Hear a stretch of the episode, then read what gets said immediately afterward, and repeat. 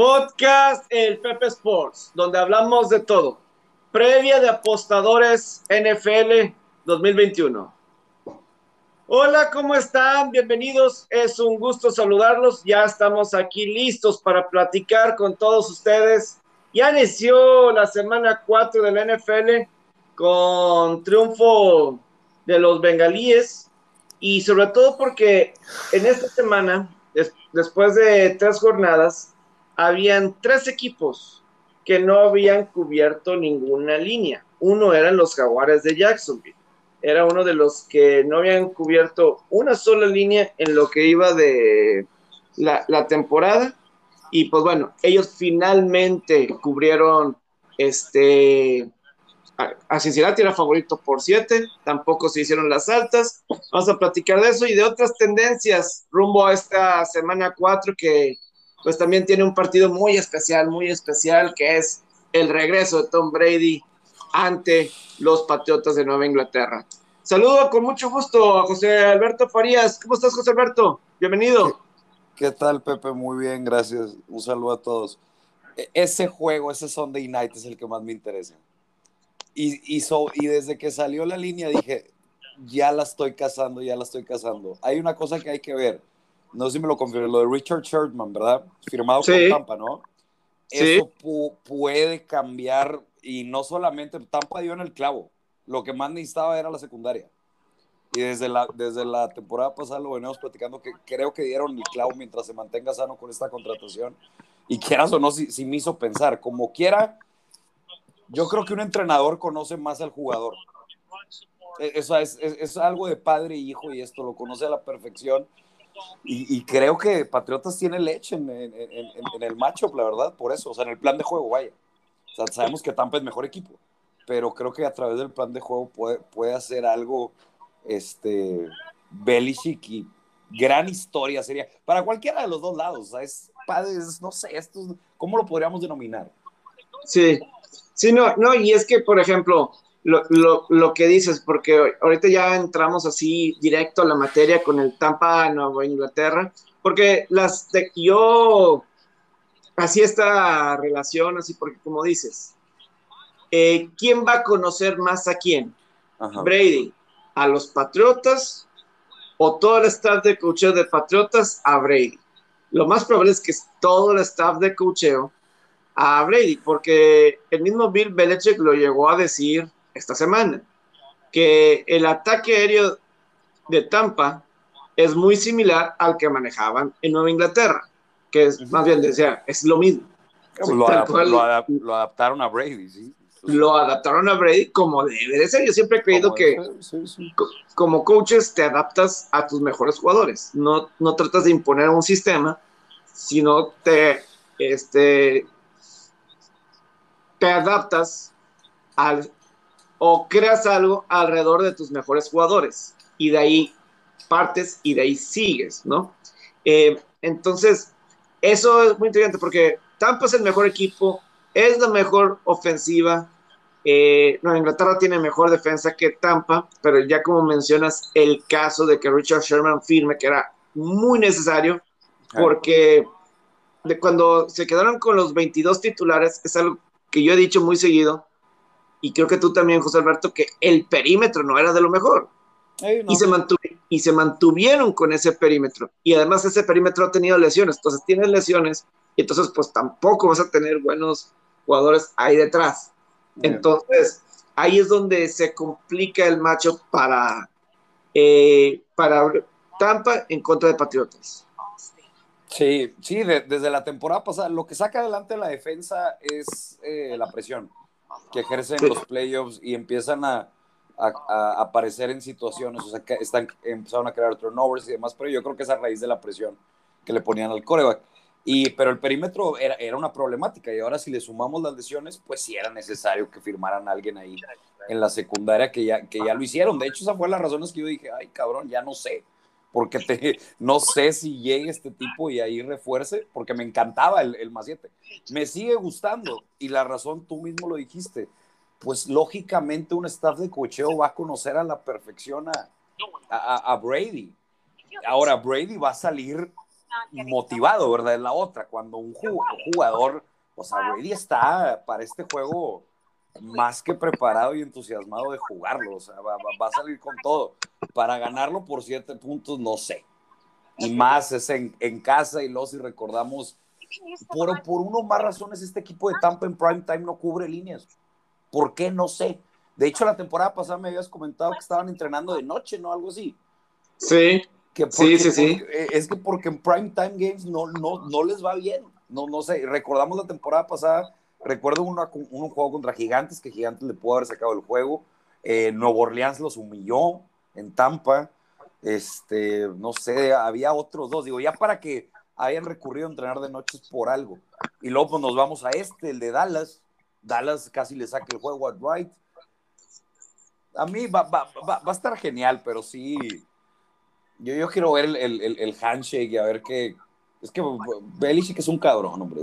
Algo le, algo, algo le va a hacer y, sabe las debilidades de Brady. Y, y, lo más importante, tiene materia prima. O sea, no tiene una mala defensa.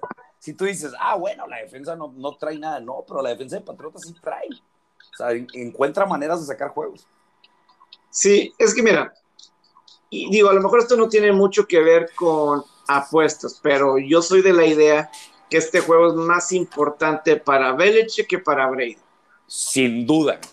Brady, ya ganó un Super Bowl, Pepe. Este es el Super Bowl de Belichick. sí, sí, o sea, él ya ganó un Super Bowl sin Belichick. Pase lo que pase, sí.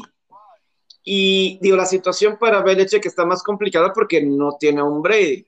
Y aunque Matt Jones parece que está bien y que va a estar bien, pero se ha visto que es novato. Y por alguna razón, la ofensiva de, de Patriotas, sea quien sea, este, ni el año pasado ni este, o sea, no está produciendo a un nivel si tuviese un Brady con armas, ¿verdad? O sea, no, no, está produciendo y es difícil pensar que lo vaya a hacer en algún momento en esta temporada con estos jugadores que tiene y que los jugadores que hay alrededor de Mac Jones.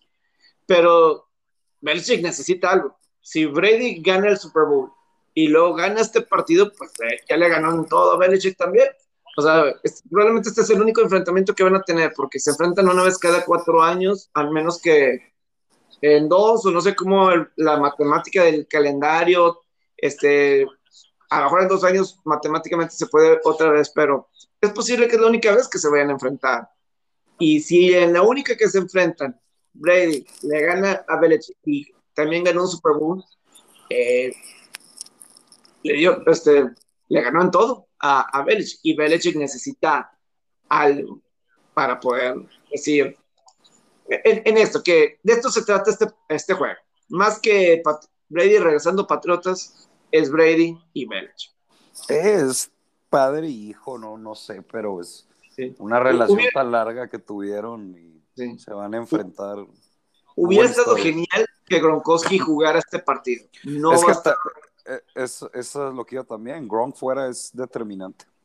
Definitivo. Sí, y por eso que tienen a otros Cameron Brady y etcétera, pero yo creo que si hubiera habido, si hubiera, y hubiera un prop de anotación, este, no, no, sé qué tan alto podía estar el momio, pero yo lo hubiera visto muy probable.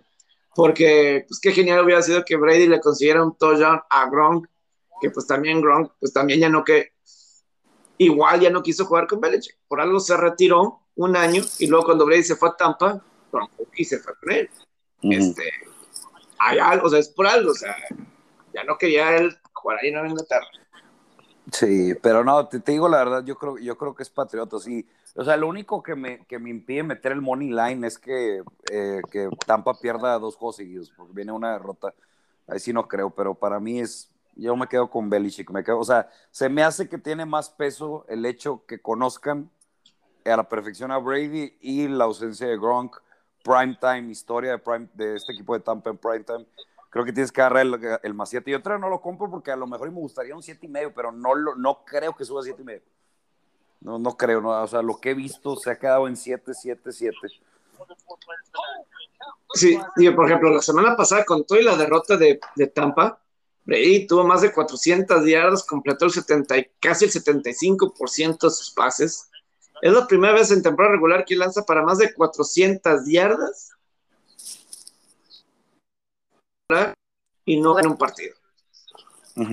es, es un número interesante porque normalmente hay muchas veces que si lanzas más de 400 pierdes porque pues tienes que estar lanzando, lanzando. Si es un número eh, interesante. Yo sí creo que Tampa gana el juego. Creo que Tampa gana el juego.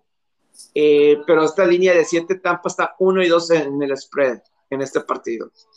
Este, yo creo que iría buscando un número así de cuántos puntos creo que Tampa vaya a anotar en el juego. Algo por ahí buscaría yo, más que la línea de 7. O el teaser. O, sea, bájalo a menos dos y medio, no, menos uno y medio. Y parlearlo con otra. Sí. Parlearlo con otra, porque el menos 7 está y, como digo, eh, están 1 y 2 en el spread. sí, pues yo sí te diría, o sea, yo, yo la verdad sí creo que lo, lo podría ganar, este, o sea, el, el, el outright eh, Patriotas, pero como vienen de una derrota Tampa y no deja de ser un equipo elite, y lo de Sherman sí tengo mis dudas.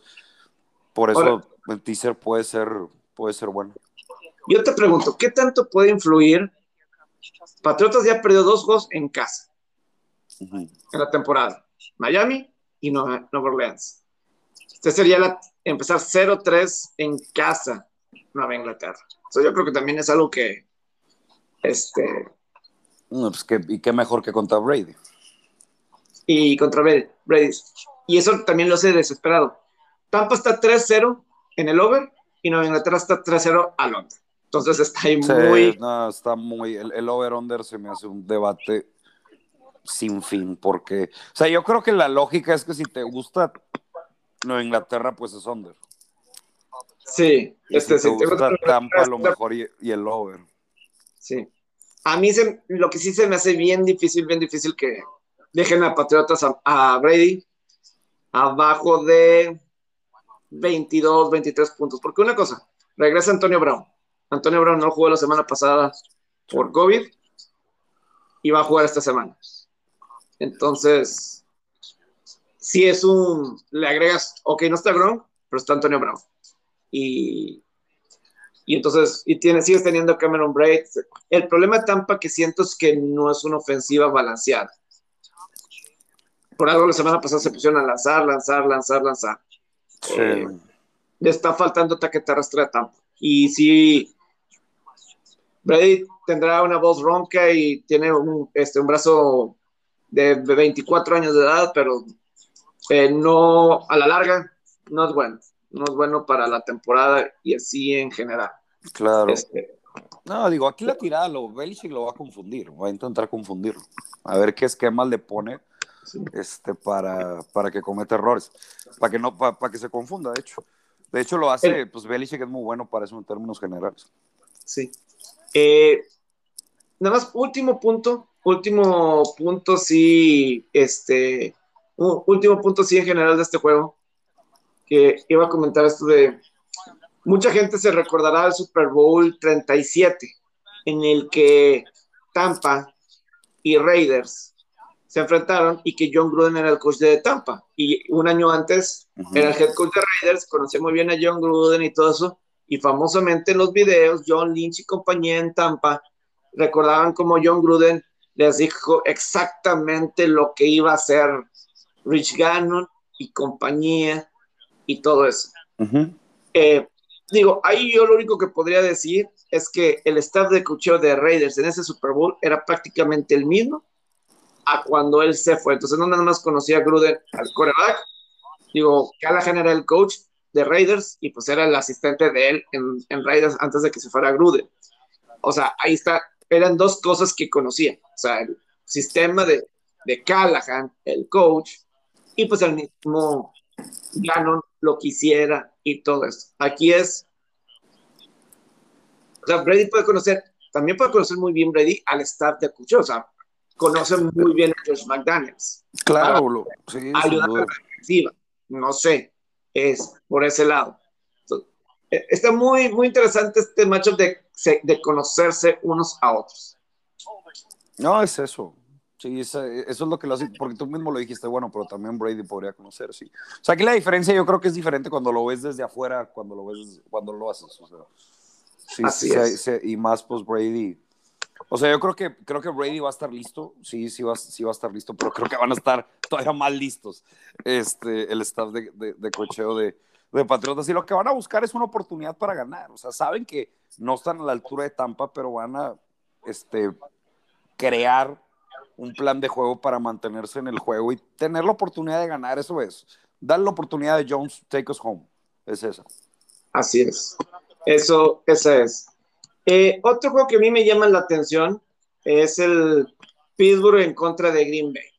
Este, me llama, a, mí me llama la atención porque son dos quarterbacks de Super Bowl que no se han enfrentado en 10, 11 años. Pues fue el eh, Super Bowl, ¿no? El que ganó Green Bay en Dallas. el Green Bay, así es. Porque las otras, los últimos ocho años que se enfrentan ellos cada cuatro años, ambas veces Aaron Rodgers tuvo lesionado, fractura de clavícula, entonces no pudo jugar ni en el 2013 ni 2017. Y la una vez que se enfrentaron en temporada regular fue 2009 y fue un partidazo.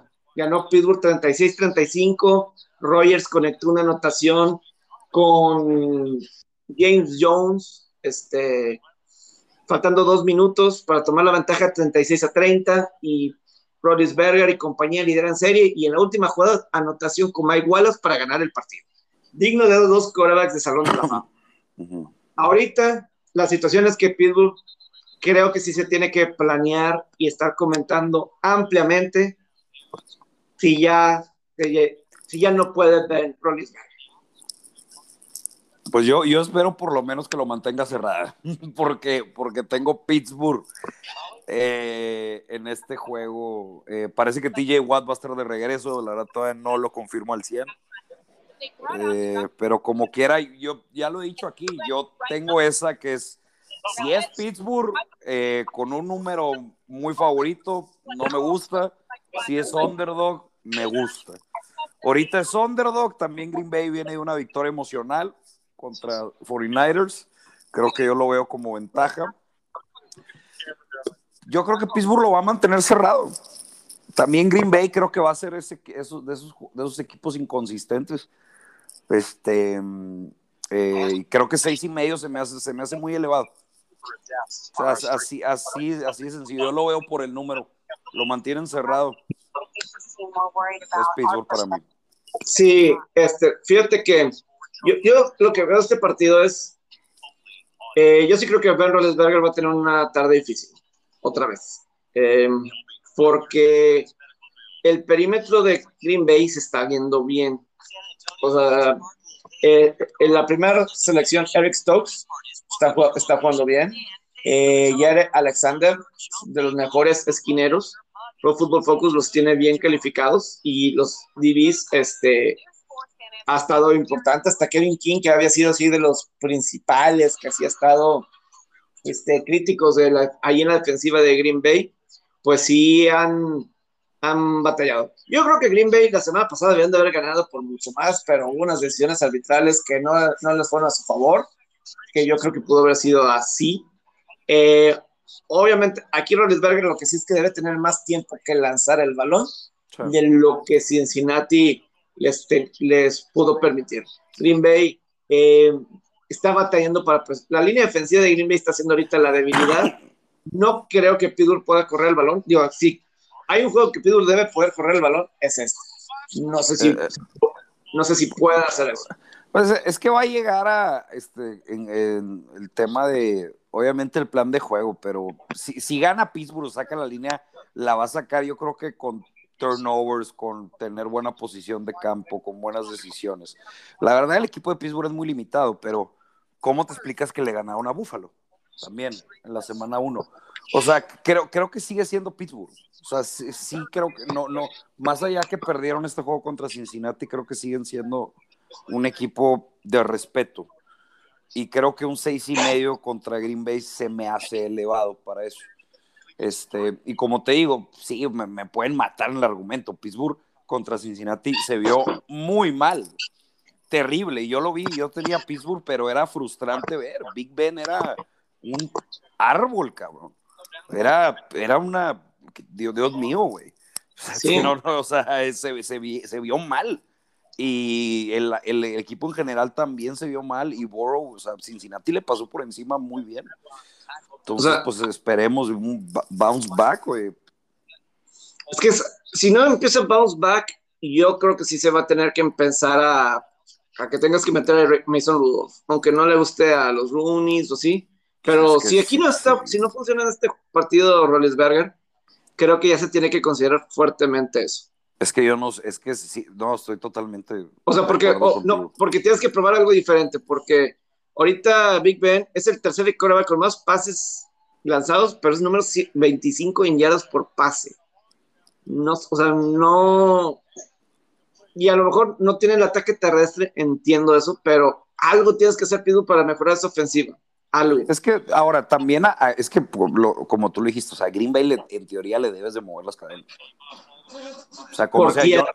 por, por, tierra y a lo mejor y aprovechar una bomba o algo, algo, así, pero este es esa y la otra es limitar a limitar a Green Bay a field goals y crear turnovers este, y, demás. Yo, yo creo que la, la, defensiva debe estar mejor esta, esta semana.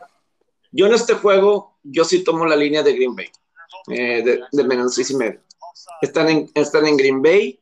Eh, a lo mejor pueden correr un poco el balón. Digo, lo de TJ Watt sí es importante eh, para, presionar a, a, Rogers. Yo en este juego sí, tomo la línea, si está así en menos seis y medio, sí, sí me agrada Green Bay. no, no te culpo por lo mal que se vio Cincy, eh, contra Cincy. No, no, te, no, totalmente, pero sí. Sí, sí, sí. Green Bay debe haber ganado por más puntos contra San Francisco. Creo que sí hubo de, decisiones arbitrales que no le ayudaron. O sea, por ejemplo, el intentional grounding que no marcaron antes del medio tiempo, que hubiera mantenido el juego en cero, fue clave. Eh, otro rudeza innecesaria. Hubo varias cosas que no, no debió haber a lo mejor bien bien necesitado ese drive al final, que ayudó que San, San Francisco tuviera esa oportunidad. Pero bueno, es una estadística que estoy viendo de las bajas porque del 45 y medio y si vas a confiar en ahorita en, en para hacer juegos de altas, mm, no lo sé. No, no, no, no lo hagas. No, es que no, no va. Pitbull contra las bajas. Y, sí, no, pero no es equipo de over, es, es, equipo como de under. Sí. este, por ejemplo, ahorita en la NFL se tiene un récord de de 63.6%, que los juegos son bajas, en juegos que no son de tiempo extra. 63.6% de los partidos están siendo bajas en lo que va de la temporada. Entonces, y este 45 y medio, eh, pues como, si vas a, pues, si quieres a lo mejor checa el, el número individual de Green Bay si acaso, porque confiar en Pittsburgh que con ellos hagan las altas, no. Es que con un no, no hombre, y, es que Pittsburgh te va a hacer el, te va a, te va a ensuciar el juego. Que yo espero eso, o sea, ensuciar el juego me refiero a también otra cosa, los equipos especiales deben de aparecer. Pues ya sabemos Pittsburgh cómo, por eso fue muy criticado la temporada pasada que llegaron a estar invictos, no me acuerdo cuántos juegos, pero tenían muchas interrogantes por la forma que ganaban. O sea, y ahí la forma, o sea, sí, yo soy pragmático, el resultado manda, pero la forma te indica si están sobrevalorados o infravalorados. Y es, este, este, es el equipo de Pittsburgh así. Yo a mí, lo de TJ Watt me daría mucha confianza em, que, que, que, esté ahí, pero suena un poco exagerado y todo, pero creo que equipos especiales, turnovers y establecer la corrida es suficiente para por lo menos mantener el juego un field goal. Así es. Otro partido que es de invictos en una división. Digo, al mismo tiempo, a las 3 de la tarde se van a estar jugando dos partidos en el oeste de la Nacional. Y quiero empezar con el juego este de, de los coaches GQ. Eh, Cliff Kingsbury y Sean McVay. Están invictos. Los Cardenales y los Carneros. Muy buen partido de 4 y 0 de 3-0, perdón, 3 victorias, 0 derrotas. La cuestión es que Carneros ha dominado esta, estos enfrentamientos recientemente. ¿Hay algo que se piensa que pueda cambiar para el domingo? Ah. Carneros es menos cuatro y medio y las altas están en 54. Es que es eso, o sea, porque el book ya, ya está muy adelantado, porque tú dices, se van a enfrentar a lo mejor y un over, pero 54 y medio. Ya vimos lo que pasó la semana pasada con el Kansas City contra Chargers, que fue, terminó siendo under por un punto. O sea, yo creo que aquí podría ser buena opción de, de un teaser, porque teaser con el over, diría yo, o teaser con el under. Creo, o sea, creo que va a estar muy cerrado entre el 50 y 54. Con el spread, la verdad, no, no sé qué, qué opinar. O sea, mi opinión va en lo que acabas de mencionar. El macho, la historia favorece a Rams y la base es similar, o sea, es reciente. Eh, creo que Rams es mejor equipo que Arizona. Y, y, además, porque podrían estar distraídos? Digo, ganaron bien, pero le le ganaron bien a Tampa. Yo creo que este triunfo contra Tampa puede ser un envión para, para que se encarrilen a, a, más juegos al hilo, lo, similar lo que pasa con quien gana el clásico regio. O sea, yo no lo veo como que ganaron, ganaron emocionalmente, van a estar cruz. No, aquí yo lo veo como un envión. Sí, no, y porque cuando veo a, a Carneros, cuando llegó, desde que está Sean McVay en Los Ángeles, no ha ganado Arizona este partido, este match. Eh, la cosa es que el partido empezó en seis, pero ahorita ya el uno en menos cuatro y medio. Y te digo una cosa de Arizona, los últimos dos juegos contra Minnesota y Jacksonville no me han llenado el ojo, sí, para que... Eh, para tenerlos de. Creo que sí han dejado cosas que hacer. Creo que Trevor Lawrence les regaló un poquito el juego la semana pasada, eh, eh, el partido, y creo que Minnesota, pues el gol de campo que falló al final, los vikingos, eso le, les ayudó, y, pero Carnero está jugando bien, y están jugando en casa, y digo, pasaron 55 años para que un equipo fuera campeón en su estadio, en, eh, el Super Bowl. Puede, este año se puede repetir con los Carneros definitivamente lo veo posible, lo, veo, lo veo posible. Yo, la verdad, este juego, si está en menos cuatro y medio, yo voy con Carneros en esta línea de cuatro y medio. Sí, eh, eh, es que sí es eso. Sí, sí, son cuatro y medio, sí lo... O sea, a, mí se me hace donde debería, donde debería estar la línea. Eh, yo, lo veo de esa manera. Arizona se me hace un equipo top ten, pero Carneros se me hace un equipo elite. Cuatro, pues sí, sí es cuatro, entre cuatro y cuatro y medio, yo creo que está justo. Yo sí, a lo mejor y me inclinaría a encontrar valor en el under, güey. O sea, creo que 54 y medio para un juego divisional y sí, grandes ofensivas, pero también son muy, tienen muy buenas defensas. Y sí se me hace, ya hemos hablado de estos totales de 54 y medio, cualquier pendejadita vales madre. Que, un, que un mal cuarto, que corrieron la pelota, que hubo un turnover en la red zone yo creo, yo me inclinaría por eso. También estoy de acuerdo con el, con, con el Rams y lo de Sean McVay, ojalá y se le dé. Este, yo creo que va en camino a ser un, pues, pues un salón de la fama, o sea, estar ahí al lado de los Belichicks, este, ya Primero tiene que atrás. No tiene que ganar un Super Bowl antes, este, pero, pero no, es un gran, yo lo, yo, yo Sean McVay es es, el mejor de su, va a ser el mejor de su era, o sea, de su camada, me explico. Es, es, él. Sí. Es que mira, digo, la defensiva de Carneros no se me ha hecho así la más este, dominante. No ha sido igual de dominante el año pasado con este, cuando estaba Brandon Starr. Pero sigue siendo bueno. Lo que sí es que, digo, para el 54 y medio, eh, pues sí son eh, pues la semana pasada, ahorita decimos de Brady, más de 400 yardas, Chicago le pudo avanzar, etcétera. Y esta temporada Arizona ha conseguido touchdowns en 10 de 13 veces que va a la red zone. Y Carneros le permitió 3 touchdowns adentro de la zona 20 a Carneros, 3 de 4 en la zona roja. Digo, ahí son algunos números que a lo mejor pueden indicar este, altas. A lo mejor si piensas en las vacas, a lo mejor puede seguir subiendo, y, te puedes esperar a lo más alto posible, ¿verdad? Este, no, incluso ahí el, el live betting, la apuesta en vivo es, es vital, ayuda mucho, ya sea si para el under o para el over, este, ahí puedes también darte, o sea, yo personalmente si el juego empieza bajo, le metería el over, y si el juego empieza alto, le metería el under. O sea, agarrar un 60 y pico, agarro el under, y agarrar un 40 y pico, agarro el over. O sea, entonces ahí por, por, ahí podría ser cual, este, cualquiera de las dos, porque, pues sí, digo, es, que sí, como tú dices, ¿no? a, a, Rams le han movido la pelota. Y, y, sí tiene materia prima para hacer una defensa elite, pero la realidad es que sí han, pues han, su performance han sido un poco por debajo de, las expectativas. Entonces sí contaría que Arizona mueva las cadenas, ya llegando a zona, zona roja puede ser otra historia, aunque Arizona ha mejorado en eso, pero va, va poco. Eh, sí, no, yo me quedo. Rams, Rams under, esa es la mía, Pepe. Sí, yo aquí voy con el cuatro y medio de, de, Rams en este, en este juego, menos cuatro y medio. En el otro juego de esta división que a mí me llama la atención es el Seattle San Francisco. San Francisco es favorito por menos dos y medio en casa, altas de 52.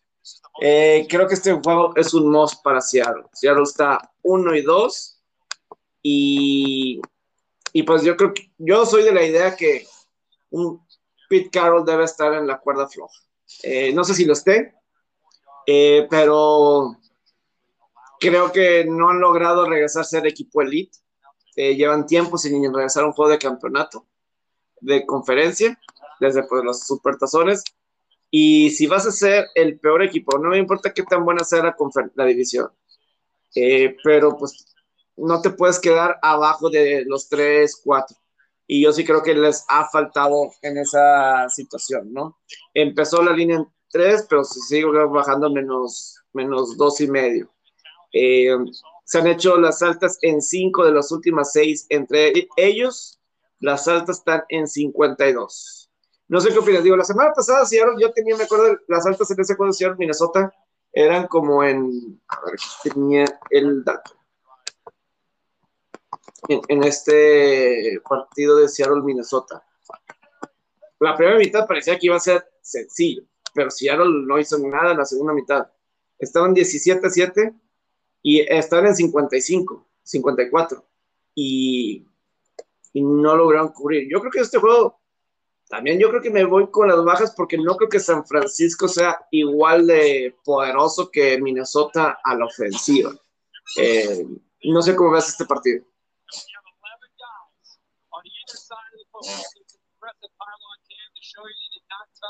José Alberto, ¿estás ahí?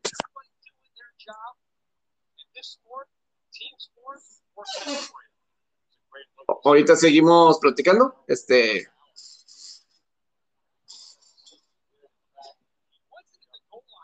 No, no te escucho, no te escucho. No, bueno. Ya. Ya, listo, se me cortó, perdón. Pepe, me quedó, estaba hablando de lo de Pete Carroll. Que, mira, no sé si está en la cuerda floja. puede que ya llegue un, un, tiempo de un cambio. Pero Pete Carroll y los Seattle Seahawks han sido uno de los mejores equipos de los últimos 10 años. Desde que llegó Pete Carroll, ese equipo ha sido competitivo. Y ha ganado Super Bowl y hubiera ganado otro si no fuera por que no corrieron en la yarda ni uno, en la yarda y media, yo creo. O sea, no. yo creo que le tienen que respetar a mí. Y, Russell Wilson es un futuro salón de la fama gran Ah, sí. Yo, yo, no digo nada eh, para mí de Russell Wilson. Yo creo que obviamente se tiene que quedar. Es que también se está hablando de que a lo mejor este es el último año de Wilson en Seattle. Yo preferiría quedarme con Wilson a, a, Pete, Carroll. A Pete Carroll. Yo en lo particular. O sea, creo que es más. No sé. Está, está dura esa. Es, yo, a lo mejor es un poquito Brady Belichick, pero un poquito más abajo. Eh, pero eh, en cuestión, yo preferiría quedarme con, con, Wilson. Creo que va a ser más difícil encontrar un campo de la talla de Wilson para tratar de crecer un equipo. Es que es eso, o sea, ¿para qué le mueven? Es que pues a lo mejor el mismo Wilson también se está cansando así de... o sea en teoría han sido uno de los equipos más eh, elite en la conferencia nacional, pero ya desde ese Super Bowl, ya hace 6, 7 años, no han regresado a un juego de campeonato. No han regresado, pero han calificado. Sí, todos menos una. Este, pero si ahora si te caes a último lugar en esta división, creo que se vería muy mal para mí en lo que significa. Eh, eh, está, está, está, duro. Pero pues en este juego, eh, creo que es mucho pedir estos 52, 53 que está porque Seattle como que es, a lo mejor en la primera mitad puedes encontrar algo, pero mm, este 52, Seattle se ha caído en la segunda mitad y la semana pasada parecía que iba a ser de altas. Sí. Entre, entre Minnesota y Seattle, pero Seattle no contribuyó para, para las altas. Sí, no sé, se quedaron, se quedaron cortos y sí empezó, empezó muy alto el juego ese. Digo, como quiera, a mí se me hace un, juego muy difícil de leer porque los dos están muy necesitados de triunfo. este, yo creo que Seattle va a mover las cadenas. Hay varias lesiones ahí en la secundaria de, de, de 49ers. Eh, la pregunta es que, pues, que limiten al game plan ahí de la ofensiva, porque San Francisco también va a mover las cadenas. Y ya sería por los tiempos. Yo, yo la verdad, sí, aquí nada, no, no, me, no me late porque, repito, los dos necesitan sí o sí ganar, ganar este juego. Eh, yo creo, yo creo que en este juego, entiendo eso de las altas, a lo mejor me estoy yendo por pasar, pero es que Seattle sí se ha dejado que si ahora ha empezado bien los partidos y en la segunda mitad se, está, se ha caído. Contra Titanes, igual. Y aquí también, igual. Es el over de la primera mitad. Puede ser over. A lo mejor puedes checar el over de la primera mitad, que vayan a entrar fuerte, duro. Y sí, puede ser algo, no sé cómo está en la primera mitad, pero pueden buscar ahí este, para la primera mitad altas de esta primera mitad entre Seattle y San Francisco. Baltimore contra Denver. Otro eh, juego que me, me, da en el corazón. son, son dos equipos que quiero mucho. Y la línea, la línea lo dice todo. Está en pick. El que gana, gana, gana el menos 110. Si no me equivoco, está todavía así. Sí, está... Eh, eh, está, está bien, cabrón. O sea, se puede decir que es la primera prueba dura de Denver, ¿no? Sí, sí, porque los, los primeros tres juegos de Denver han sido contra equipos que no han ganado. Ajá, ahora lo, lo hicieron de manera dominante, ¿verdad? Sí, o sea, no, no, ganaron a penitas. Eh, Ajá. No, fue, no fue a penitas. Eh, o sea, mientras que Baltimore overrated. milagro. una victoria milagrosa contra Detroit. Exacto. De, de, Denver no, no, o sea, no, no está overrated. Ese 3-0 sí es legítimo y es un equipo top 10. este. Pero Baltimore, es que aquí el, el, que no convence es Baltimore. El que tiene las interrogantes es Baltimore. Porque Denver dices, ok, le ganaron equipos bottom 10 y todo, pero lo hicieron muy bien. Baltimore le ganó por un field goal de locura de este cabrón. O sea, una mamada este güey, la verdad. Eh, eh, Tucker. Ah, sí. Es, que la eh, verdad, yo creo que. era de no creer, güey. Yo me acuerdo que ya me gustaba Baltimore y dije, qué bueno que no lo metí, cabrón. De hecho, hasta lo iba a meter en teaser, Sí. Eh, digo, va, va, a ser, va, a ser, un gran juego, pero. ¿Cómo está el over-under, Pepe? 44.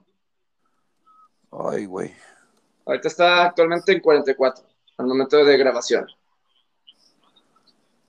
Pues un under. Pues sí, puede ser un under. O sea, eh, Baltimore sabemos que, que, le puede ahí hacer la vida difícil a Teddy, a lo mejor ir mandándole presión. Y a la inversa, o sea, pues la defensa de Denver es, es lo que es, es elite.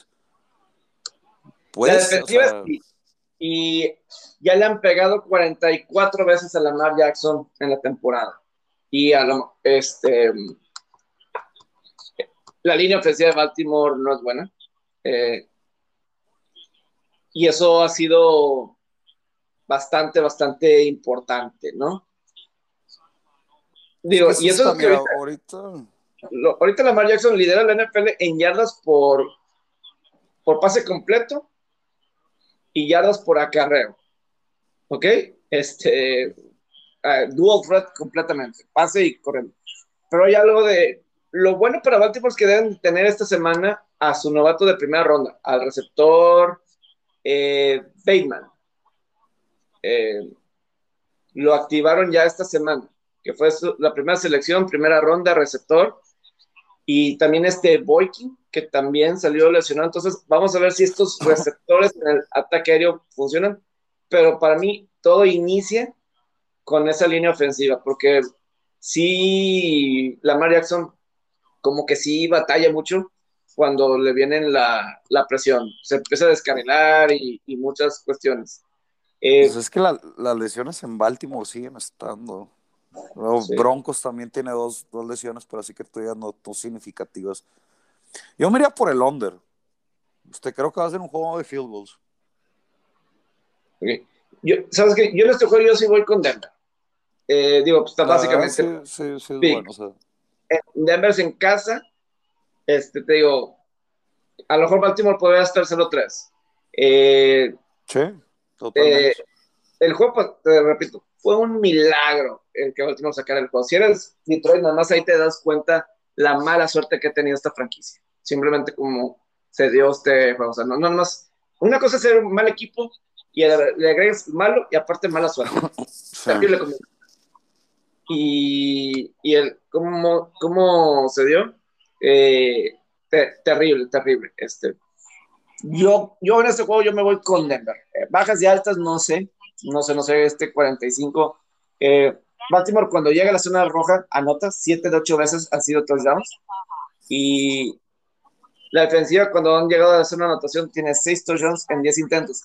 Denver está empezando a tener lesiones en receptor. Ya había perdido a Judy, y no van a tener este DJ Hampler. Está fuera la temporada con ruptura de ligamentos. Eh, tiene este Patrick que está jugando bien y Soto, etcétera, pero eh, ahí puede ser un problema. Y sigues teniendo no fan como la cerrada, pero ha habido algunas lesiones que, que pueden ser factor cuando mencionamos esto de las altas y bajas. ¿Tú vas altas en este juego? Yo me voy con. Denver, No, el, el under. Tú vas, ah, tú vas con el under. Tú vas con el under. Yo en este juego voy con Denver Money Está en menos 105 actualmente. Está buena, este. la verdad está buena eso, sí. No, es un statement game para, para Denver. Es, o sea, aquí es donde, digo, como repito, digo, no, no es un equipo 3-0 overrated. Se han hecho bien las cosas, este, pero esta es la, la, gran prueba, porque probablemente durante la semana no he visto, pero estoy seguro que la, que la prensa sí les ha tirado tierra de nada, pero le ganaron a los Jets, a los Jaguars y a, y a, los Giants. Sí. Este, entonces sí, este juego es como que para, para que demuestren de, de qué están hechos. Sí. Y, y Baltimore lo opuesto. Baltimore tiene signos de interrogación. Tú mismo lo dijiste. Es un equipo que puede estar 0-3 ahorita. Sí, sí. Que podía haber estado 0-3. Ahora, Carolina y Dallas. Aquí tenemos eh, Carolina va invicto, al igual que Denver se puede decir que este es su verdadero enfrentamiento de oro. Y por cierto, acabamos de hablar de Denver, equipo que ha sacado la línea en los tres partidos. Los otros dos equipos que han sacado las líneas en cada una de las veces es tanto Carolina como Dallas. Los dos están 3-0 contra el spread. Entonces, están jugando bien, están jugando mejor que, o sea, mejor a las proyecciones que se tienen de los dos. Eh, Dallas está 2-1 a, la, a, la, a las altas. Así están estos números, se me hacen interesantes mencionarlos. Eh, pues Dallas Ajá. Está muy bueno el partido en menos 4, que las altas 51 y medio creo que está muy, muy, muy alto. Este sí, en, general. No juega Christian McCaffrey. Es, se confirma. es, esa. Eh, esa. Ese es el determinante. Creo que la ofensiva depende mucho de Christian McCaffrey. Y la, y la defensiva de Dallas no creo que es buena, pero ha mostrado mejoría. O sea, no, no está mal. Y yo creo que este equipo depende mucho de Christian McCaffrey. Mira con Dallas, ese 51 y medio sí se me hace un poco raro por ser Carolina. O sea, me, visualizo un juego en over de 51 y medio con Dallas, pero con Carolina no. O sea, se me hace, se las pongo. El over de 51 y medio en la primera jornada estaba en 51 y medio Dallas contra Tampa. Compara la ofensiva de Tampa con la de Carolina. No. no, no, no, no, lo veo, como que no me ha sentido, y menos por lo de McCaffrey. Miría, o sea, yo, yo, te lo, yo sí te compro el Dallas, Dallas, Dallas, y ahorita Dallas está, Dallas está en the zone. Dak, está con todo y vienen de ganarle de manera contundente a un rival divisional. Creo que es Dallas, Dallas menos cuatro. Y además, la defensiva de Carolina, después de tres semanas, es la mejor de la NFL. Es la que menos puntos ha permitido, menos yardas ha permitido. Otra vez, podemos hablar de la calidad de rivales, ¿no? Exacto, eh, es lo que te iba a decir.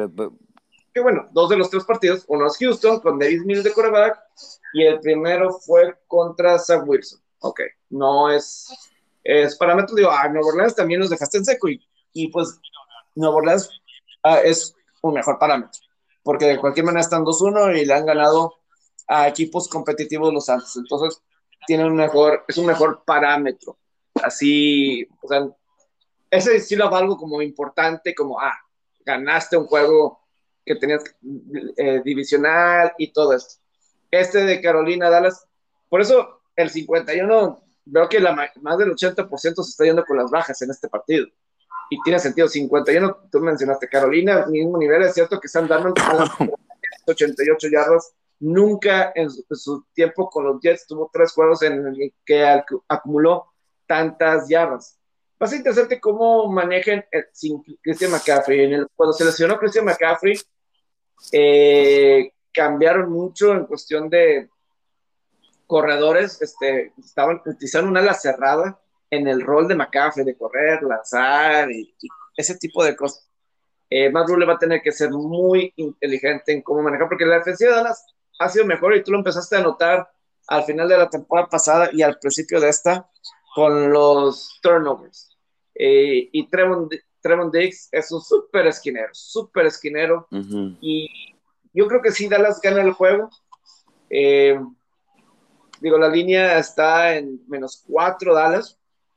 No sé si ese puede ser un gol de campo, no, no lo descontaría no lo descontaría, pero esas altas de 51 y medio es, este, parecen demasiado buenos para ser verdad. Cham. No, totalmente. Es que es lo de McCaffrey, lo, mano. Yo, yo, sin McCaffrey este equipo no lo puedo comprar. O por lo menos esperaría, esperaría una jornada para ver qué pueden hacer. Este, Porque si no, no lo digo. Vienen de Thursday Night, es también ventaja. Eso sí. Eh, pero no, no me tengo, me, voy con Dallas y me, y, me, voy con el under. Ahora, Dallas tiene próxima semana juego divisional, pero es contra los Giants.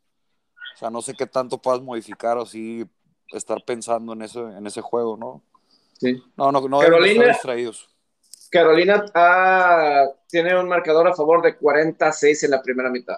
Solamente ahí como información, pero esta es una situación diferente contra unos vaqueros y una defensiva que aquí es donde Sam Darnold pues es la mejor defensiva que se Bueno, las novelas también, también, también, no, no lo puedes descontar completamente. Eh, aquí puede ser lo más sencillo. Yo creo que cuando fue el lunes por la noche, yo en mi Twitter al final puse, bueno, menos tres y medio Dallas. Yo me fui con ese menos tres y medio Dallas porque a ah, Prescott, a Hertz, Prescott. Creo que puede ser algo similar con esto en menos cuatro. Así simplista, como tú dirías, pero de Prescott a, a todavía no estoy listo para eh, es para algo más. Simplemente Prescott ya lo ha demostrado. O sea, Prescott sí se está viendo muy, muy bien. Eh, otro de. Este es el mejor partido de las 12 del mediodía. Este. El Cleveland contra Minnesota. Este me llama la atención. Este over, over. Es una de mis jugadas más duras para esta semana. 51 y medio. 51 y medio. Yo lo agarré en 51 menos 115. Over en 51. La verdad, estuve tentado a agarrar rounds, pero le tengo mucho respeto a Mr. Eh, Against the Spread, Mike Zimmerman. Eh, y Vikingo se vio bien. Están en casa, puede que le saquen la línea. Además, estaba viendo Cleveland, parece que tiene algunas lesiones ahí en la línea ofensiva que, que puede aprovechar Minnesota.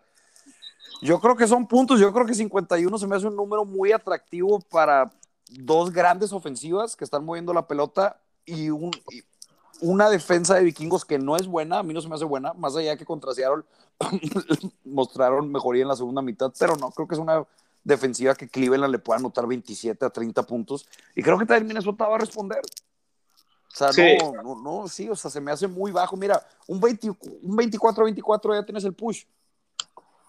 Sí. O sea, bueno, a, menos que haya, a menos que haya empate, no lo voy a es, es muy curioso que en este juego esté el mismo número de altas el Carolina Dallas con el Cleveland Minnesota, 51 y medio.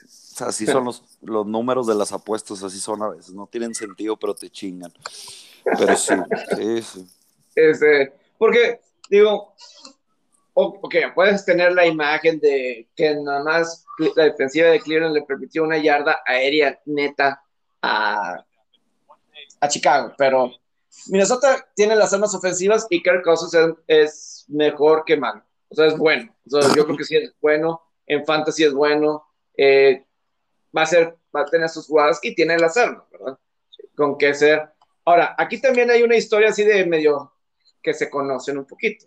Kevin Stefanski, head coach de Cleveland, estuvo mucho tiempo con, Minnesota, desde la época de Brad Childress en el 2006 y ya Mike Zimmer le dio un mejor papel, un mejor rol eh, como coordinador ofensivo, eh, conoce muy bien lo que es ese partido, eh, conoce muy bien a Mike Zimmer y compañía, ¿no? entonces ahí hay algo de que se conocen entre los staffs de Kucher. Entonces, nada más ahí. Pero eh, Miles Garrett viene de cuatro capturas y medias la semana pasada. Eh, y después que había pedido de que la defensiva tiene que mejorar, necesitamos más presionar al mariscal de campo. Creo que este es el juego más difícil que, que ha tenido al momento en la temporada Kirk Cousins. Eso es lo que preocupa un poquito, pero o Minnesota va a estar moviendo el balón o yo espero algunos turnovers de la defensiva de Cleveland. Y eso se puede traducir en puntos. Yo espero una, o Minnesota sí va a estar pudiendo avanzar, y si no está avanzando, creo que se va a venir por ahí jugadas grandes de la defensiva de Cleveland. Sí. Sí, es que Minnesota es equipo cabrón. O sea, lo de Mike Zimmer. Mira, Mike Zimmer está 68-47 against the spread. Como head coach de los Vikings. Muy bueno. Y Vikingos desde el 2014 está 34-21 against the spread. En casa. O sea, o sea, ese, menos uno son de esas líneas que a veces no me explico porque, o sea, la realidad es que Cleveland tiene mejor roster y Cleveland creo que va a llegar más lejos en la temporada y es mejor equipo. Pero son los famosos, los trap games. Eh, yo por eso la, verdad es que le saco. Y si veo el over, el over under en 51, a, mí se me hace demasiado atractivo. Además, estaba viendo los números de Minnesota desde la temporada pasada como local al over under. Tienen una efectividad de locura el over. Mira, 1-0, 2-0, 3-0. 4-0, 5-0, 6-0, 6-1, 7-1. Y si contamos esta temporada, 7-2, 7-2, 7-2 al, al over en sus últimos nueve juegos de local. Y además la temporada pasada no es como que ha cambiado mucho este equipo de Minnesota. Yo lo veo igual, vulnerable en defensa, espectacular a la ofensiva. Sí, este juego la verdad sí estoy batallando un poquito. Eh, aquí estaba viendo que Cleveland es el que se tarda más tiempo para sacar jugada en la NFL. Eh, cada 32.5 eh, segundos. Eso afecta, sí. O sea, y que tiene el tiempo de posición tercero más alto de la NFL. Entonces, este, ahí nada más es una estadística y tiene sentido. Tienes a Nick Chubb y así corrida, corre el balón, cansa la defensiva contraria, etcétera. O sea, en ese sentido, eh, queda con los jugadores que tienes a la, a la ofensiva. Y Minnesota la semana pasada, como decía, en la segunda mitad blanqueó a Seattle. Eh, eh, blanqueó Seattle. Este, si alguien toma una ventaja amplia en el marcador, yo sí espero que el otro equipo reaccione un poco. Reaccione, no sé si para regresar y ganar, pero sí puedo visualizar que no, se, no va a ser paliza. Si alguien toma una ventaja eh, Minnesota va a hacer algo para, para regresar, etc. Minnesota casi le gana de visitante a Arizona. Debieron de haber ganado ese partido. Y, y, pues bueno, este, pues el juego, iban a ganar el juego contra Cincinnati en tiempo hasta, hasta el balón suelto de Dalvin Cook. Un juego muy difícil de, de predecir. Si yo tuve que decir, decidir, tú vas con eh, el ha seguido bajando el 51 y medio. A lo mejor como sigue bajando, a lo mejor me sigo esperando a ver si baja un poco más, a ver cómo está mañana. Yo creo que mañana a lo mejor y puedes agarrar un 51. Yo ya para no moverle, lo vi en menos 115 en un Sportsbook y ya lo agarré. Ok. Este, sí, pero Ah. puede ser ahí el. Ahí está un poco. eh, como dices, el live betting ahí puede ser. De ganar o perder, yo voy con Minnesota en casa. Este, voy con Minnesota en casa. En no este te partido. culpo. Ah. Este, eh, ¿Tú crees que valga la pena apostarle menos 17 a Bills contra Texans? Pues mira, lo, o sea, lo de, es que pues es lo de Tyrod Taylor. O sea, la, la verdad, está, muy cabrón que muevan las cadenas. Mira, yo esas líneas nunca las he metido y nunca las voy a meter. Son menos 17, por más de que sí lo respaldes, a mí no. O sea, est- estamos de acuerdo que puedes ganar, ir ganando por 24. Entran las bancas y anotan un touchdown chilero en touch time y sacan la línea, güey. Sí, Eh, El- el- esa, es la, esa es la duda más grande a todo eso. El otro O sea, equipo. Y ahora te digo, esta es la que, y ya metiéndome en este, ese- eso es un ejemplo general, pero metiéndome en este juego, Buffalo enfrenta la siguiente semana a Kansas City. ¿Tú no crees que van a aflojar? Obviamente van a aflojar. Sí, o sea, o sea, no van a mostrar todo en este juego ofensivamente. No van a mostrar todo y menos, y deja tú el tema físico, o sea, van a jugar con intensidad. Saben que este juego lo tienen en la bolsa si juegan al 60. Yo digo, jugar al 60 es suficiente para un menos 17 y medio. Houston, Houston viene de Thursday Night. Yo la verdad agarraría, o sea, en, en lo que yo me fijo para ver, ver un juego, yo incluso agarraría a Houston. güey.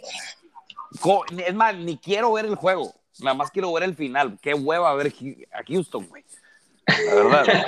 O sea, no, es que el, es que el equipo, no sé, es, es- difícil, o sea, o sea, yo sí veo, en mi último, último recurso lo digo, vas viendo por 24, el backdoor touchdown es tuyo. Es que sí, con el 17 el backdoor es, es el mayor miedo del mundo. Este, son- o sea, porque están diciendo que van a ganar por tres posesiones los Bills. Exacto. Sí, o sea, es, una- o sea, es- un Digo- mundo de, de, de diferencia ahí que, Sí, o sea- que están y sí, lleva Buffalo anotando 78 puntos en los dos. A lo mejor yo buscaría otra vez un momio, por ejemplo, a ver, me voy a meter, no sé, a Play-Doh, que es, a mí se me hace amigable. Perdón si hay un comercial, sí, pero X. Pero, ¿cómo está ahorita el, el individual de Buffalo? Porque no, a lo mejor no para confiar en un backdoor touchdown, sino a lo mejor En me voy con, con el total, como el Tampa Atlanta. Yo dije, pues mejor confío en Brady y Tampa, que no sé, digo, terminó siendo altas ese juego, pero no sacó la línea Tampa. O, si- o la sacó, pero de pura suerte. Este, Sí, la, la línea la tenía controlada Tampa. Yo tenía el over ahí, me lo aventé todo y sí, de la nada. Cuando se hizo el over lo dejé de ver y luego de repente dije, ah, cabrón, ya están aplastando estos güeyes. Sí, fu- fue. Está en 31 y medio la, este, las altas de, de Buffalo. No, hombre, son Está 31 y. Y pues bueno, le hicieron mucho daño a equipos como a Washington y Miami, los dos. Así. Si algo sí, si quieres confiar en un equipo, confía en Buffalo. O sea, pero individual, no tengas, no metes el backdoor touchdown, el backdoor en contra. Es lo único. Trata de eliminar eso. O sea, yo la. O sea, yo te digo, yo, yo sí me la voy. Todavía no lo. no- es una. No lo he metido, pero sí me. Voy Houston más 17 y medio. No puedo creer que voy a confiar en ese coreback. Ni sé cómo se llama, güey, pero lo vi jugar y no. no, es un pedestrian coreback, es la palabra. Davis Mills, Davis Mills. ¿Qué? No, no. Davis Mills, sí, así. El Colts contra Miami, este juego, Miami es favorito menos dos y medio, 42.5 es la altas. Jacoby Brissett contra su ex coach, Colts de los últimos años. Ahí sí se conocen por ese Ujú. lado. Eh, algo que se pueda decir de, este juego, que los Colts 0 y 3, 0 y 3 y, y pues Miami está 1-2, Ujú. los dos equipos están urgidos de una victoria. Son dos equipos que yo estimo mucho, la verdad me, me- me gustan mucho. Este, el cocheo, el estilo y demás. Eh, los dos están necesitados. Creo que los dos están bien dirigidos. Está muy cabrón, la verdad. O sea, que yo, que yo elija a, alguien aquí. La verdad, yo no sé. O sea, me, me inclinaría más por Miami porque yo no sé si ese 0-3 signifique ya Indianapolis que estén muy desmoralizados porque, o sea, estuvieron cerca, relativamente cerca de ganarle a Rams de local cuando ya Carson Wentz tenía más ritmo, cuando se veía mejor, porque acordamos que, recordamos que no tuvo pretemporada. Y luego tuvieron este duelo divisional contra Titanes que por momentos estaban haciendo bien las cosas y Titanes simplemente fue mejor. Entonces, yo por eso me inclinaría a Miami. Y además Miami viene de un juego, viene a hacer un muy buen juego a, a, a Oakland y yo a, a Brissett lo vi bien. La, la verdad lo vi bien y, y, lo, y cuando lo veías en el site se veía bien. O sea, yo creo que se debe sentir bien de, él mismo. Además, con el último drive que tuvieron para, pues para llevarlo a tiempo extra, fue un gran drive. Ese, ya, en, ya, en, ya en tiempo extra ya, ya es otra cosa, ¿verdad? Sí, eh, se han hecho, el, visitante ha ganado los cuatro juegos, últimos cuatro juegos entre Colts y Miami, los últimos cuatro juegos. Eh, los costan 0-3. Este más 2 de, de Colts o menos 2, así está la línea. De menos 2 y medio favor Miami. Yo te digo, ese de Miami está, está difícil este partido. Está, está, difícil muy, está muy difícil. De hecho, hay varios así. Esta, esta jornada está, está sabrosa en ese sentido, pero. O sea, yo, yo, la verdad, si tuviera que elegir, escogería Miami por el hecho que yo no sé qué tan desmoralizado está Indianapolis. La verdad, empezaste 0-3, cabrón. Sí. Es que mira, la cuestión de las bajas de 42 y medio puede ser eh, una opción. Este, yo no sé quién va a ganar este partido. O sea, yo puedo decir, por ejemplo, la defensiva de Miami puede costarle turnovers a Carson Wentz y eso puede ser la diferencia en el juego. Un turnover así dos. Como lo hace Miami conoce Miami. Y eso es una diferencia. Porque no veo Wentz con capacidad de regresar, de responder de un turnover como Derek Responder este, errores, así. Yo no veo a Carson Wentz teniendo esa mentalidad. Eh, la cosa es que a mí lo que me preocuparía de las vacas, un pick six, una cosa así, bien sencilla, y 42 y medio no es tan alto. entonces, es que está en 41, es lo que te iba a decir, hombre. Yo, yo agarraría el over ahí. Sí. 42 y medio, que es muy, no es nada, güey. Y si los veo, o sea, sí creo, esos turnovers, güey, esos pixies te revolucionan, los equipos especiales. Ya sabemos Miami cómo anota. Ahora, la otra, lo que tú dices, ¿qué tanto conocen a Brissett? Eso puede jugar ahí. Sí, claro, o sea, estuvo ahí los últimos 3, 4 años. Todavía estaba el año pasado ahí. Eh, digo, también para Brissett es motivacional, o sea, preferiste traer a Carson Wentz y no darme a mí otra vez la oportunidad. No sé. Exacto. Eh, sí, sí, sí no, y, está en un sistema totalmente distinto, o sea. Sí, sí, y aquí no le van a dar la libertad a Brissett. Sí, aquí la ofensiva está diseñada para Taco Bailoa. Está diseñada para, Taco Bailoa, no para Brissett. Entonces, obviamente, es plan de juego diferente, pero no es con esa idea que entras a la temporada en Miami. Entonces, es esa situación de este juego. Se me hace que es paticiar, ¿no? O sea, el positivo. O sea, no, no creo que alguien gane por más de siete. Sí, no, no, no, no. O sea, a lo mejor este, es para ticiar ahí con otro. Puede ser de overtime este partido otra vez. No sé. últimos puntos. Eh, el, el de menos seis. digo, aquí voy a decir paso, así. Eh, en este juego, sí, tal cual. Eh, a lo mejor después me decido por algo de altas, nada más para divertir. Altas por diversión. pero hasta, hasta ahí. El Titanes de Jets de menos 6. Tú me estabas diciendo el otro día que aquí puede ser. Si aquí está Wilson, ¿no? Ahora sí hay que preocuparse, ¿no? Si aquí no muestra algo, algo. ¿Cuál paso? Ese es el pick de la jornada. No, yo paso, no, el que pasó es el Miami Colts. Ah, ya, ya, Miami Colts, sí, yo también ya paso también. Eh, este, pero de. Ahora, Titanes no va a tener a Julio Jones, no va a tener AJ Brown. No. Los dos receptores no van a estar. Jets. Jets más 6. Jets más 6. Es, es, es, Jets más 6 y creo que es el money line. Creo que Jets gana el juego. Creo que Jets, gana su primer juego de la temporada. yo no, tienes que tener muchos para ir con los... es, voy, sí, sí, sí voy con ellos, mira. Para ir directo con ellos, este... Sí, está... Sí voy, sí voy con ellos, voy, voy con los Jets más seis y voy con los Jets Money Line. Creo que Zach Wilson tiene el matchup más sencillo. Este, esta temporada se va a ver mucho mejor, pero pues, significativamente, pues es que el cabrón viene a enfrentar a Denver, a Carolina y a Bill Belichick con los Patriotas. Denle, give, him a break, cabrón. No, contra Tennessee se va a ver mejor y le sumas la ausencia de AJ Brown y de, y de este y de Julio Jones, pues si le quitas armas ahí. Este, creo que Jets va a estar listo para este juego, cabrón. Va a estar más que listo y creo que, creo que lo ganan, güey.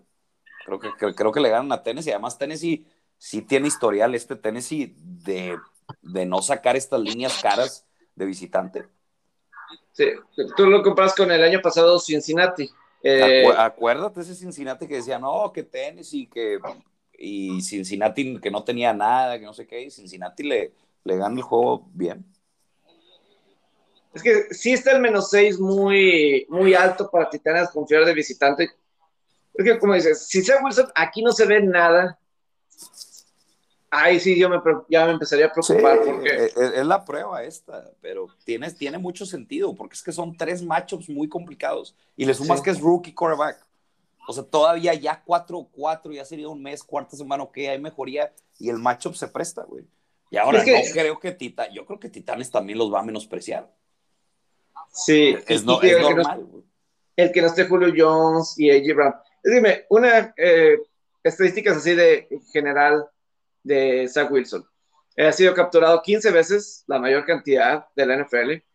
14 eh, veces ha sido presionado, la mayor cantidad. Yo pensaba que podía ser una fortaleza la, la, protección de la línea ofensiva. Lo que sí es que a lo mejor el como Justin Herbert y Justin Moore y, Joe Burrow se vieron eh, eh, como novatos. A como se están viendo los novatos este año, como que pusieron la vara, la vara un poco alta. Y si nos acordamos de los del 2018 o 2019, Kyler Murray, que están sobresaliendo, eh, los Lamar Jackson, Baker Mayfield, Josh Allen 2018, o sea, esta camada así buenas, así que están sobresaliendo y desde temprano se empezó a ver cosas. Unos pueden decir, Josh Allen estuvo mal. Josh Allen no estuvo mal. Yo creo que hay que ver más allá que los simples números. Yo creo que hay otros factores que se estaba viendo, ah, Josh Allen puede ser interesante, etcétera. El punto es que esta camada de corebacks novatos están quedando a deber, pero porque también la vara ha estado muy alta en años recientes con las, este, o sea, por ejemplo, Tua, que los números están más o menos. Si los comparas con un Burrow y Herbert, pues sí se ven mal, porque Burrow y Herbert, los dos están cumpliendo. Burrow estaba cumpliendo antes de que se lesionara, en la semana 11. Por ejemplo, Lawrence tenía seis intercepciones en tres semanas, en las primeras tres semanas. Burrow no había, eh, en toda la temporada pasada, hasta que se lesionó, semana 11, tenía solamente 5. Entonces, son de esas cosas que, como que Herbert y Burrow dejaron, y estos cosas dejaron la vara muy alta y, y, que se esperara cosas rápidas de Wilson, de Jones y de todos los quarterbacks que están novatos. Y, Pero este juego contra Titanes sí es una prueba no te puedes ver tan mal, tienes que verte competente. Se, tiene que ver bien, sí, se, tiene que ver bien. O sea, de, que hay mejoría, hay mejoría. La pregunta es qué tanta, pero de que hay mejoría, o sea, no te, no te puedes ver peor de lo que se ha visto Zach Wilson. Este, digo, a lo mejor lo estamos viendo un poco lentos para la gente que nos está escuchando. Eh, nos queda Washington, Atlanta, Kansas City, Filadelfia, Detroit, Chicago. ¿Algo que te llame la atención de estos tres partidos? El, el primero, Washington. ¿Me escuchas ahí, Pepe? Sí, sí, ah, perfecto. Eh, el primero, Washington. Creo que Washington le gana a Atlanta. yo, yo, creo que, yo creo que ese juego de la semana pasada, creo que Giants tuvo todo en la, la mesa servida para, para ganar el juego. Desperdiciaron muchas oportunidades en zona roja y Atlanta lo capitalizó al último, pero creo que Atlanta se me hace peor equipo que Washington y que, y que Gigantes. Creo que Washington le saca el resultado. Este, a Tampa está necesitado y está en una bounce back situation. Tuvieron un macho complicado contra Buffalo, contra un equipo elite, humillados. Yo creo que lo sacan, van a Atlanta y lo sacan. También Atlanta, no sé si quieren tomar esto en cuenta, pero van a jugar la siguiente semana en Londres. Hay veces que a lo mejor y por el viaje y demás están pensando en ese, en ese viaje. Este, pueden estar distraídos por eso. Y creo que el matchup de, de cocheo se me hace mucho mejor el de Washington. Sí, sí, sí, sí. Eh, en el, para yo hablar de otro juego, el Kansas City, Filadelfia, menos y medio. ¿Qué le está pasando al Kansas City contra el spread? Simplemente. Ni, ni idea, pero a lo mejor y sacan esta, tienen todo para sacar esta. Sí, sí, sí, sí, sí, sí. Eh, eh, tiene que ser. Yo me acuerdo que como estamos aquí alabando en algún punto de la temporada pasada, como siempre, Mahomes y compañías sacaban líneas. Se acabó esa magia de las líneas para Kansas City. A mitad de la temporada pasada, playoffs y lo que va de esta, eh, simplemente no, no ha podido con todo esto de, del spread y todo eso, Kansas City. Pero contra Filadelfia, debe, debe, ah, la, la deberían de, sí, deberían de sacar. Lo que hace Filadelfia es correr el balón con Miles Sanders. No entiendo, contra Dallas en el primer cuarto, la única persona que carrió el balón fue Jalen Hurts. Tienes a Miles Sanders contra la defensiva de Kansas City, contra la defensiva de corrida. Corre el balón. Filadelfia. Con Miles Sanders de juego.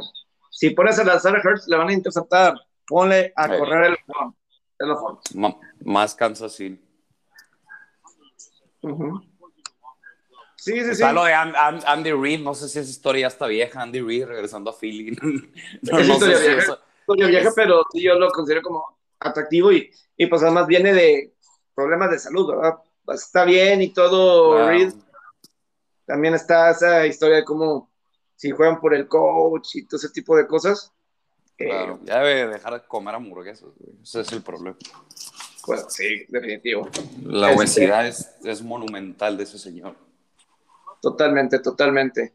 Eh, se han hecho 67% de las bajas en los últimos 52 juegos en Filadelfia. Ahí nada más un 54 y medio, yo creo que sería bajas. 54 y medio. Yo no veo Filadelfia. El, el, el, único escenario que veo en Lower es que sea un blowout y luego en trash time Philly saque el Lower. Pero por lo mismo, se hace que el team total de Kansas City puede ser una buena jugada. Así es, así es. Este, sí, eso yo lo que voy a hacer. Aquí Sireni corre el balón, run the football. Es lo, Detroit gana, le gana a Chicago, más tres. Detroit. yo, tengo, yo, yo tengo Chicago, lo, lo tengo que agarrar. Creo que Chicago es mejor ah. que, que, Detroit. No me da. Ah, está, parece que Khalil eh, Mac no va a jugar, eh, pero Trey Flowers también no va a jugar. Eh, si esos dos están fuera, el over puede ser interesante. Y además con esto que Detroit, creo que Detroit tiene buenos números. O no, no, no, no recuerdo eso, pero, o sea, sí creo que va a ser un equipo tendencioso al over. Entonces, podría ser ahí, pero yo me quedo con Chicago. Creo que menos tres. Creo que Chicago es mejor equipo. Mejor equipo. Creo que Chicago va a ganar juegos contra estos equipos y los va a perder de manera contundente contra los buenos equipos. Porque hemos visto dos caras de Chicago. Vimos cómo Rams le pasa por encima, vimos cómo Cleveland le pasa por encima, pero son dos equipos, pues sí, elite. Yo los pondría elite, la verdad, los dos. Y Yo no sé si. Le gana Cincinnati bien. ¿Quién va a ser el coreback titular? ¿Va a ser Fields? ¿Va a ser Nick Foles? ¿Quién va a ser el titular? No tengo, idea, no tengo idea, pero aquí la clave va a ser correrles la pelota. Esa es. Ah, mi pobre Detroit. La verdad, la verdad, pobre, pobre Detroit. La verdad sí estuvo. No, y además yo no sé qué tan, qué tan bien estén después de a ver, perder de esa manera, a ver si están bien emocionalmente. No sé. Sí, no, este. Yo no sé. Yo voy con Detroit, o sea, Chicago. No, no, no. Este. Es que hay que ver el coreback. Sin saber quién es el coreback, la verdad sí creo que cambia mucho. Este. Si es Fields, yo voy a Detroit. Si es Justin Fields, eh, yo voy con Detroit en este partido hasta directo, puede ser. Sí, sí veis por ahí una estadística que si vas a apostar a underdogs, mejor vete directo, money line. A la, larga sí, sí, te va a pagar más, claro. Y, este, y además es más tres. Entonces, pues puedes, este, no es una línea alta, o sea, más tres y si cubre Detroit el más tres, la probabilidad es grande que gane el juego directo. Pero yo sí digo, si es Justin Fields el titular, voy Detroit en este juego. Este, si es Nick Foles y otro, no sé, ahí sí ya, no sé cómo esté mentalmente Foles, etcétera, pero yo lo digo, si es Justin Fields, yo me voy con Detroit en este partido. Último, Gigante Santos, menos siete, Santos. Giants, de mis jugadas más fuertes. No. Giants, más, Giants más siete y medio, claro que sí. Giants más siete y medio, they cover the spread. Siete y medio, Nueva Orleans, they have no business con esta línea, güey. Yo sé que este... perdió contra Atlanta, sí, pero no, no, no, no, para, para, mí, para mí está muy caro. Contra Gigantes, un, un Gigantes que está necesitado, urgido y ya van dos veces que se queda cerca. El, el no, dueño... no, están jugando tan mal, no, o sea, la realidad es que no están jugando tan mal. Yo sé que Nueva Orleans tiene más Washington y que, y que Atlanta, sí, pero te van a hacer el juego cerrado. Y además yo no sé qué tan enfocado estén, o sea, qué tan en serio se tomen. Yo creo que los van a menospreciar. menospreciar. ¿Qué te iba a decir? Y, y pues, lo último así de, de Santos. Ay, y el dueño eh, tirando botes de basura en el palco, en el caso de, de este, ¿cómo se llama? Eh, de German. Por cierto, factor importante. Es el primer juego de los Santos de regreso en el Superdomo desde Huracán. El pasado en Jacksonville. Este es en el Superdome. Eh, ahí hay un factor emocional. Digo, no fue Drew Brees 6, pero pues también hay algo ahí de historia, ¿no? Es que además, o sea, vámonos con, la, con, las lesiones también. Nuevo Orleans, lo que te decía, Nuevo Orleans está repleto de lesiones, güey. Sí. También está repleto de lesiones, eso también va a afectar. Y yo te digo, o sea, no, es un favorito por siete y medio, no, dame, give me the Giants, güey. Para mí no son un equipo, sí, no te digo, pues, ¿quién es el mejor equipo? Claro que son los Saints. Por siete y medio, no, no, no, son los Giants, los Giants también, este, creo que, como dije, sí están en una situación que frustrante, creo que están enojados y eso se va a reflejar de manera positiva. Esto, ahorita pudieran haber estado 2-1. Bueno, sí, sí, 2-1. Ahorita pudieron haber estado 2-1. Este, y no creo que estén tan jugando tan mal. Y me gusta Jones. Jones tiene huevos. Yo lo he dicho aquí mucho. Jones juega con huevos. Y si un tipo está jugando con huevos y tiene más 7 y medio y va contra un coreback con historial inconsistente, prefiero tomar el que le juegue con huevos. ¿Algún lock en esta eh, yo, yo eh, para esta semana? Eh, yo me quedo con Giants y con el over de Browns, Vikings. Giants y over. Ya, es siete y medio. Sí. Yo creo que mi, mis logs de la semana. De esta semana, yo creo que voy, me, me voy a ir, por ejemplo, un cuatro y medio Rams, menos cuatro y medio Rams me agrada ese. Me agrada ese menos cuatro y medio. Y me voy con. Si está medio difícil esta, esta carta, no veo si. ¿Sabes qué? Me voy con Chargers menos tres contra Raiders en el Monday ese, ese, también, fíjate, ese juego está interesante. A mí me gusta Chargers en menos 3 y el over, pero la voy a aguantar, todavía no lo meto, pero sí, sí está bueno ese también. Este, yo me voy con. Eh, mira, de los de domingo ya sé, me voy a ir Denver, directo, y con este, el que dije de Kernel menos 4 y medio. Van a ser ahí. Y pues ya de una vez dije el de Charlie, yo creo que ya más adelante pongo, pongo ese ahí para lo que es el, el lunes por la noche. Pero he estado en mis blogs de aquí el programa 110211. Entonces estoy un poquito abajo de 500, pero bueno, allá ando. Yo, no sé eh, cómo me he ido, sabes que me he ido mucho 11, ¿verdad, Pepe? la verdad no me, he puesto atención. no me acuerdo. pero sí me acuerdo que la semana pasada me fue 1-1, la semana 2 me fue 0-2 y la semana 1 me fui eh, La pasada me fui 1-1, es lo que me acuerdo. O sea, Miami, y, Miami Indianapolis fueron los dos. Así es. Y no es por nada, pero quiero hablar un poquito de mis Bengals que ganaron. Y ganaron los dos partidos. Está, eh, estaba, estaba viendo que los Bengals están con, Joe Burrow. Su récord en el spread es bueno. Este, como un 12 y 12-6, una 12-4, un 9-4 y 1. Ese 9-4-1. Lo único es que este juego eh, fue, es más diferente. Vaya, si se escucha. Porque esta vez era su favorito por 7 puntos. Me imagino que es la primera vez en su joven carrera que era favorito por 7 puntos. Eh, es diferente ese momio a cuando eres underdog. Eh, cuando eres underdog. Entonces yo creo que por ahí es lo que se tiene que checar en, en lo particular. claro. Eh, pero pues bueno, ahí están 3-1. Digo, a Minnesota yo creo que puede, puede ser el mejor. Bueno, es que el triunfo contra Pittsburgh es, es el rival de división, es el, el, odiado y todo eso. Y a lo mejor esa emoción, ese emotional, le costó un poquito contra Jacksonville. Le costó un poquito en el arranque, ese emotional. Y que además Jacksonville, a mí lo que me preocupaba es que Jacksonville no estaba. Está jugando con ganas sea, muchos critican a Urban Meyer que está perdiendo el vestidor, etcétera. Yo no lo veo así, Urban Meyer, porque sí está jugando duro. A Denver le jugaron duro. A Arizona le jugaron duro y obviamente a Cincinnati le jugaron duro. Si el vestidor estuviera a su favor, no, estaríamos viendo eh, eh, de Jacksonville.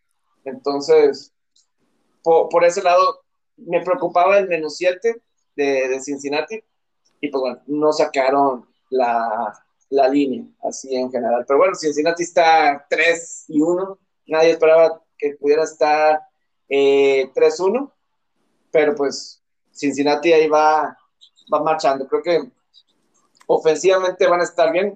En juegos que puedan proteger a, a Burrow, van a tener oportunidad de ganar. Así de sencillo. Esa es. Si Burrow puede este, estar limpio, es, esa es, claro. Eh, eh, eh, porque los demás están bien. Lo demás están bien. Creo que la lesión de Joe Mixon, que salió al final, parece que no es tan serio como pudieran pensarse. pero bueno, están con tres victorias y una derrota y lo que decíamos, Herbert y Burrow se ven bien. Lawrence, la clave fue que corrieron el balón.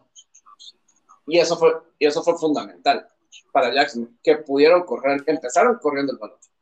¿Qué es lo que tienes que hacer con estos jugadores? Corren el balón. Cincinnati está corriendo el balón con Nixon. Corren el balón. Le, le, ayuda a la protección, eh, o sea, que es consecuencia. Le ayuda, claro. Algo vi que en Play Action Joe Burrow estaba, estaba, yendo muy bien en el juego contra Jackson, claro. Por lo mismo. Por, por, por lo mismo. Entonces, los, los Vengas están 3 y 1 y pues vamos a ver qué, cómo, cómo siguen. Pero bueno, José Alberto, eh, ¿algo más? No, go Jets. Los Jets ganan.